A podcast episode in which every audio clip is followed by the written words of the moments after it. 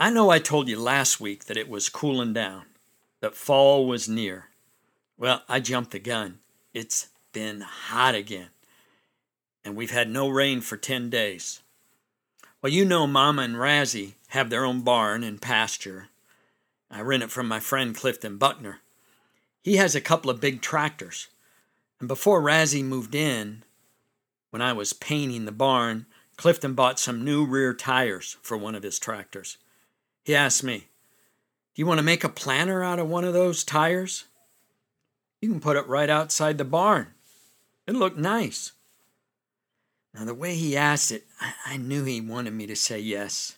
So I did. Sure, Clifton. Yeah. So we find a spot for the tire, set it there, and I start hauling in dirt in the back of the mule. Do you know how much dirt fills one of those tractor tires? A lot of dirt. So I hauled four loads, and I fertilized it, and I planted some violas. I thought it looked pretty good. For a while it did. And then uh, it gets hot and it gets dry. They lose their flowers. They turn to seed.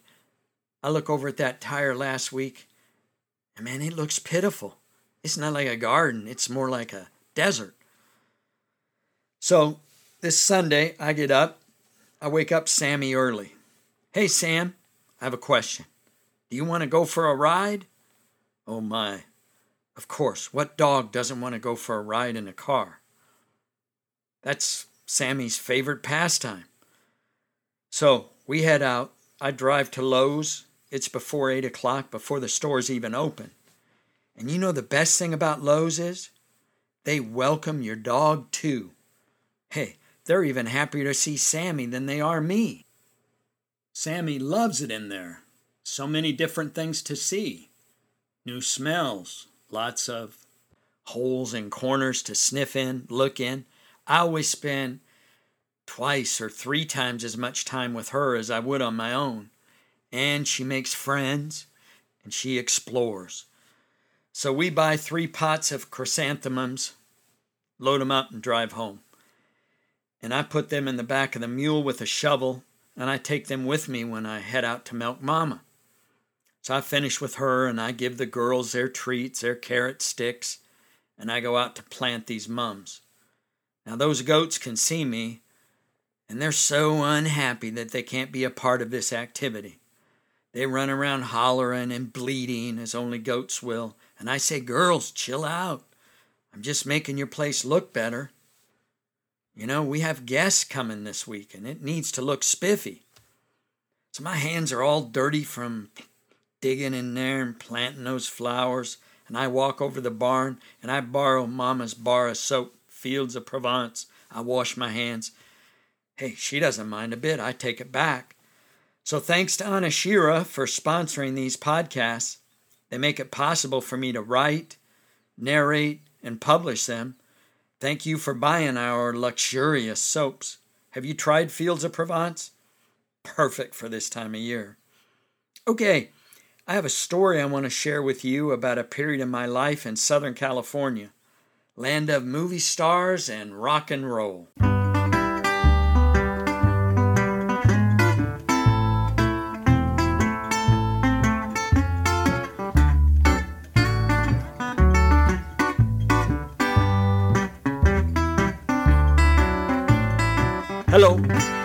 Ernie Johnson, founder of Anashira.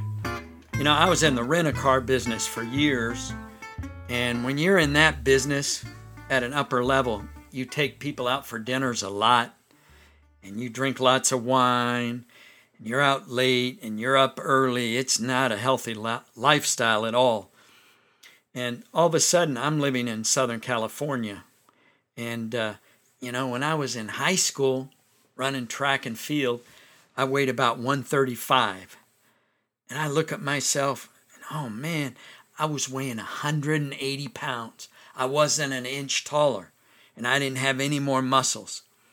So I'm living in Palos Verdes. You know, it's up on the top of this big hill and it the place itself is hilly.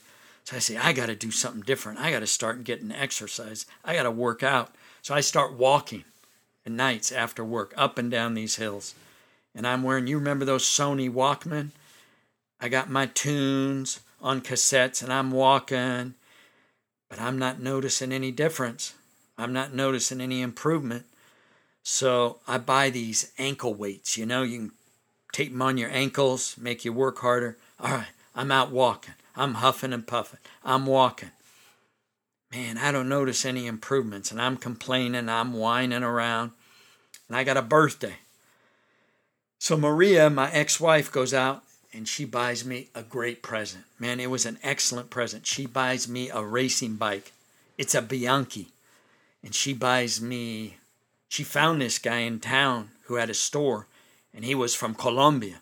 So she sets me all up. I got bike shoes that you strap into the cleats on the bike. I got shorts, you know, those things with chamois. I got this shirt that sticks to my body, some cycling shirt. I got gloves. Man, I so I put all these clothes on. I feel like I look at myself in the mirror. It's not a real pleasant sight. But I get on this bike and off I go. Top of the hill, downhill. I ride down to Torrance. It's a town right next to Palos Verdes. Man, that's great. I'm zooming along, the wind in my hair. I'm thinking, this is great. I love it. And I turn around, I got to ride back uphill. And let me tell you, this was one of the hardest things I ever did. I had no idea what I was doing. You know, when I was a kid, I had a bike. Yeah, my dad bought me some used bike. It was one of those one speed things. It had big metal bars. I swear this thing must have weighed 35 pounds. In junior high, I rode it from my house to school two miles every day on my book strapped on the back, and I rode home in the rain, in the sun. But I hadn't done that for a number of years. So I'm going back up this hill. I'm laboring. Man, it takes me about 45 minutes to get home. I get home, I fall off this thing. I get into bed, and I'm laying on this bed for two hours. I can't move. Whew. So I realized I got some work to do. So I start training. I'm getting up early in the morning and I'm taking these rides. I go down to the shopping center near us. I do a couple laps. I ride home. And Maria, my ex wife, says, You should go down and meet Fabio. He'll give you some hints. So I do it. I drive down there and I meet this guy, Fabio Parra. Now, he was an ex Olympic cyclist. He rode for Colombia and he's a pretty nice guy. So he says, Yeah, come ride with us. You'll get better. Yeah, they'll help you out. We meet every uh, Sunday morning, 8 o'clock. We leave. So see you down here. We, we re- leave right out of this parking lot. All right. So I'm down there Sunday morning. I drive in. Now, I had a company car. It was a big Cadillac Coupe de Ville. You remember those things? And I just stuck my bike in the back seat, plenty of room. So I ride down here, all these people, you know, they seem to know what they're doing. Here I get in and I pull my bicycle out of a Cadillac. None of them did that. And uh, I'm getting myself hooked up, get my foot in, and strap my foot in there. And eight o'clock, off we go. So we ride out of the parking lot, turn right, go down to this first signal on Torrance Avenue. Stop. Uh oh. I can't get my foot out of the out of the can't get my foot out of that strap. Bam, I fall over right in front of everybody, in front of all this traffic. These people look at me like I'm some alien. No one knows me. I'm trying to get out, I'm trying to get up. That light turns green, they're gone. Well, first experience in a group bike ride. So I keep working at it. I get back there next week. Nobody looks at me, nobody talks to me. I get hooked up. We get to the signal. Holy moly, I ride through it. I don't fall off. Now, Fabio said, Now they start off easy. It's a warm up ride the first couple of miles. And it was not a warm up ride to me. They're moving. I make it one block, I make it two blocks. I'm out of wind. They're gone. I ride back alone. So next week I'm back. No one looks at me, no one talks to me. I get through the signal. I don't fall off. I make it, man, I make it a mile. They're gone. So I continue. I ride alone. I turn around. I ride back. Next week, I'm not quitting this. these sons of guns, I am not going to quit. This ride gets harder. And uh, Fabio's there the next week, and they're not riding around the peninsula anymore. They decide to take the Pacific Coast Highway. Uh, you'll hear me call it PCH because no one in California calls it the Pacific Coast Highway. So they ride up PCH. It's right along the ocean. It's beautiful. You ride next to Malibu. All these movie stars live in there. It's a gorgeous ride, but it's harder than hell because it's hilly. There's no flat part of PCH. It's all up and down and up and down. So we head out, and man, it doesn't take me more than about two miles, and I'm dropped. And Fabio's riding along, and he looks at me and he stays back with me. He says, Ernesto, I got to help you. I can help you ride better. He says, Let's meet Saturday down here at the parking lot. We'll go for a ride. So we do that. He takes me out. He teaches me how to pedal, how to use my gears, how to climb, how to use my body weight efficiently, how to drink. How, and I start improving. And we're doing this every week. And every week I'm getting a little further five miles, 10 miles. But I never stay with these guys. 15 miles. They drop me in there flying down this highway. Man, I'm beat. I drive home alone. I ride home alone every week. And slowly I get better. And I'm riding during the week, three days a week. I'm riding at nights when possible. And one day, no, it's they're riding up to uh, Oxnard, and that's about 55, 60 miles. So it's a long ride. It's over 100 miles there and back.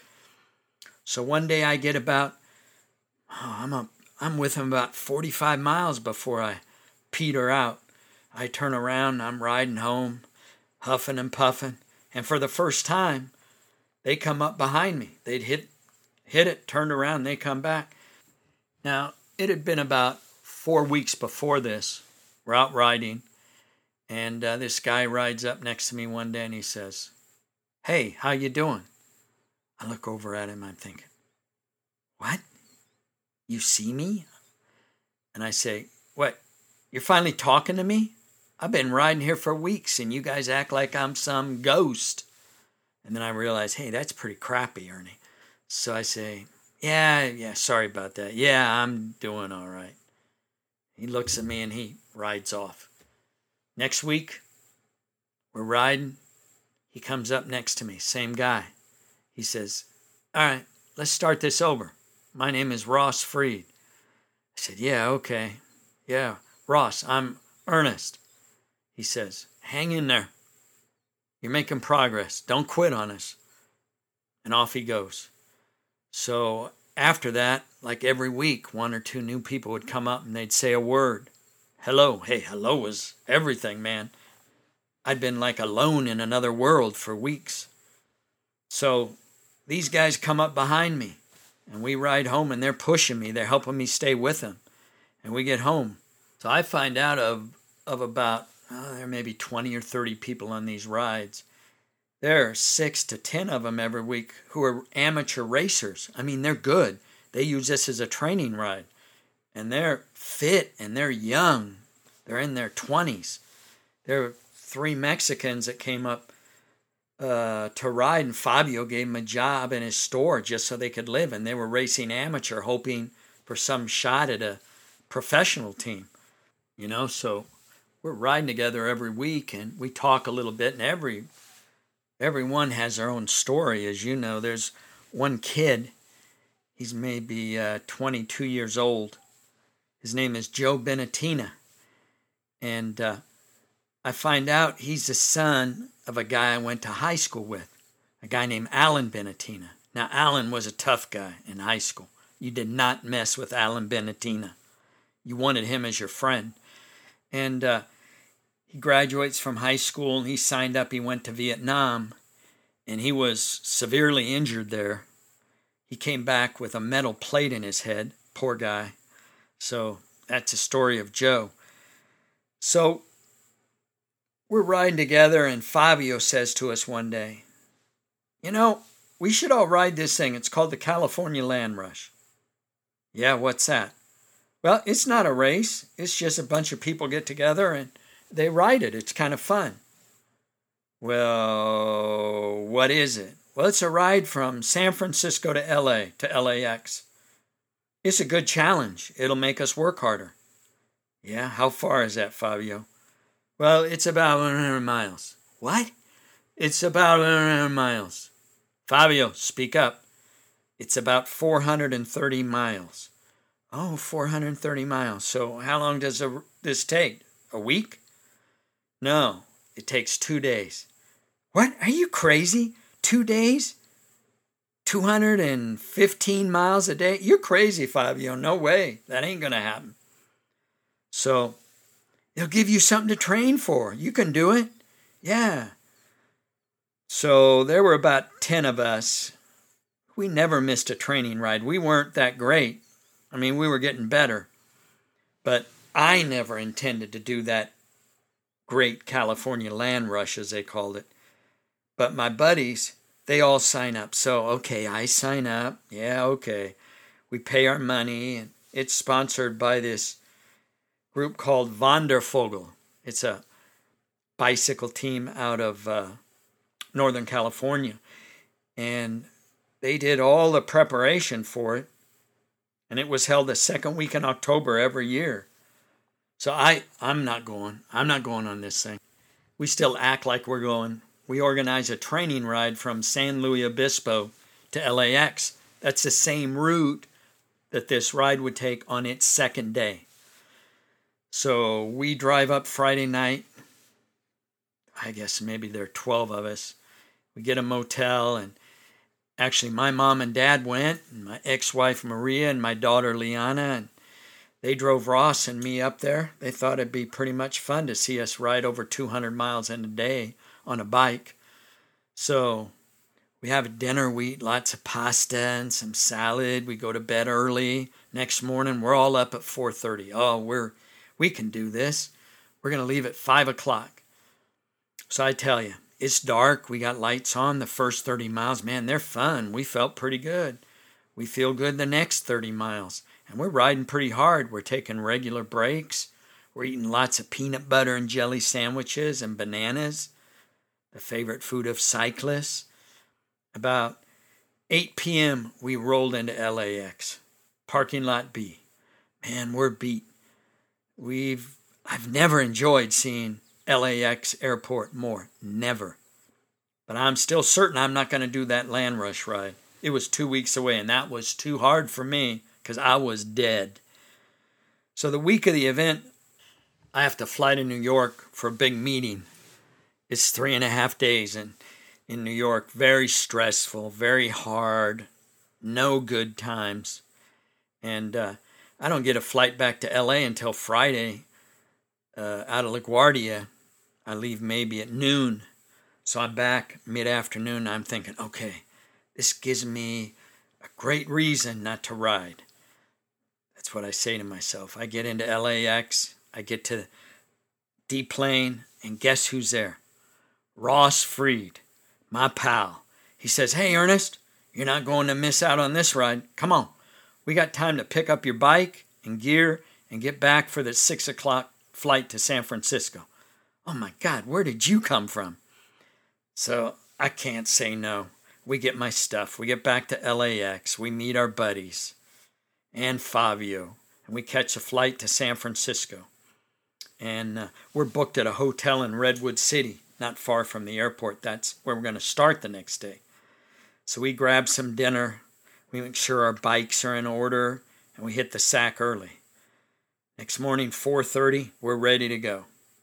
Now, this is, as I said, it's a club called uh, Wandervogel that put this thing on, organized everything. So they had some breakfast set up. We're eating oatmeal and carbohydrates and some hard boiled eggs and you know, none of us knows how hard this thing is going to be. There's no way you can imagine it. So uh, the start was special. It's completely dark. We had lights on our bikes. You know, you have these big uh, bicycle batteries. They're heavy, dudes. Lights. They're as bright as a light on a car. And there are about 50 of us start this ride. And it's a cool morning, middle of October, and it's on roads that are fairly empty, and we're all riding together, lights on. Man, it's pretty slick. Nearly deserted roads. We have a pace line. We're riding. One person pulls, pulls out, the other ones follow.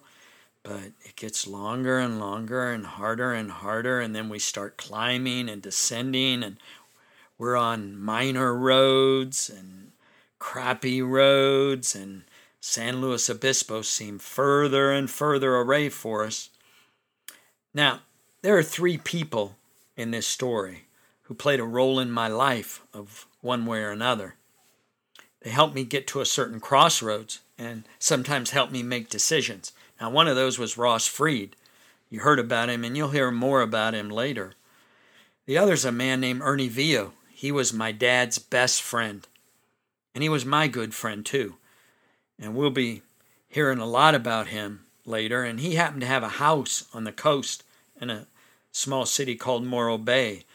And he heard I was coming on this ride, and he says, Ernie, we're going to ride over and meet you. And I sort of get made a guess about what time we'd be by there. And he drives over to Atascadero and he waits with his wife on the side of the road. And it's getting dark by the time we hit Atascadero. And uh, I'm looking for him and I spot Ernie and his wife. My buddies say, Hey, we'll just take a break. Say hello to your pal, man. No problem. So I say hello to Ernie and Myra, and they're pretty impressed. And they say, man, man, you made it a long way. It's about 190 miles, right? I say, yeah. And uh, so off we go again. I say goodbye. And we're struggling for the last 25 miles on this terrifying descent called La Cuesta Grade. Man, trucks are flying by us. It's on 101. And you'll hear more stories of Vio, as my dad used to call him, because uh, he was a big part of my life until he died two years ago at the ripe old age of 102. It was pitch dark by the time we get to San Luis Obispo, and we got to our, tel- our hotel, and man, we had to force ourselves to have a shower 16 hours on the road, most of them on the bike, almost all of them on the bike. And we uh, walked to a Mexican restaurant, and there wasn't a lot of conversation at dinner time. One point I look over at Ross next to me, and man, he slipped off to sleep. His head is on the table. It's almost in his pile of refried beans. I don't remember getting back to my room or falling asleep or the alarm going off. I do remember someone banging on my door. So we meet again at 4:30 down in this small hotel dining room. And we're forcing down bowls of this oatmeal. It's like glue and hard boiled eggs and thinking about our day and trying not to think about it. The second day, man, it was more the same. We had lots of evil thoughts about Fabio Parra, who'd gotten us into this mess. We felt even more strongly of murder when Fabio, hey, he jumps into the back of the support truck, pulls his bike up, says, I'm done. Oh man, we were going to kill him. This was before we even hit Santa Barbara, he's done. And he rides the truck the rest of the way down into LA. My right knee was shot. My shoulders felt like someone was doing acupuncture with knives. We finally hit that parking lot B at LAX around 8 p.m. No slaps on the back, no cheers, no hearty congratulations, way to go, buddy we stagger back to our cars, load up our stuff, and get home to bed. I need to tell you now about the third key person in this story. He was a kid, about 20 years old, by the name of Larry Rubin. Good looking guy, could have been in the movies. He started riding with our group about the same time I did, but he was so much stronger. Had great endurance, great bike handling skills, he was a natural at this. And he rode that death march of a California land rush with us. He didn't suffer anywhere close to what we did, though. Now, his father had immigrated to the States from South Africa, and he was in the construction business. And he was a brilliant businessman, started his own company and made a small fortune. Now, Larry loved riding his bike, and he loved to surf, and he loved about everything, and he had no aspirations about real about doing anything. He just loved doing it. But his father did have dreams, and they involved his son. He saw his son as an Olympic athlete, a cyclist, and he was going to help him get there, and he was going to push him there. So this father heard of a trainer in Italy. He ran a training camp for young cyclists who wanted to become professionals. So he'd train them hard during the week and then enter them into amateur races on the weekends where they could get experience and hopefully results. And this coach's name was Renato. So Larry rode with us for the next few weeks. After we finished this big ride, we trained harder. We rode in century rides, and we even started our own amateur racing team, Team Nissan.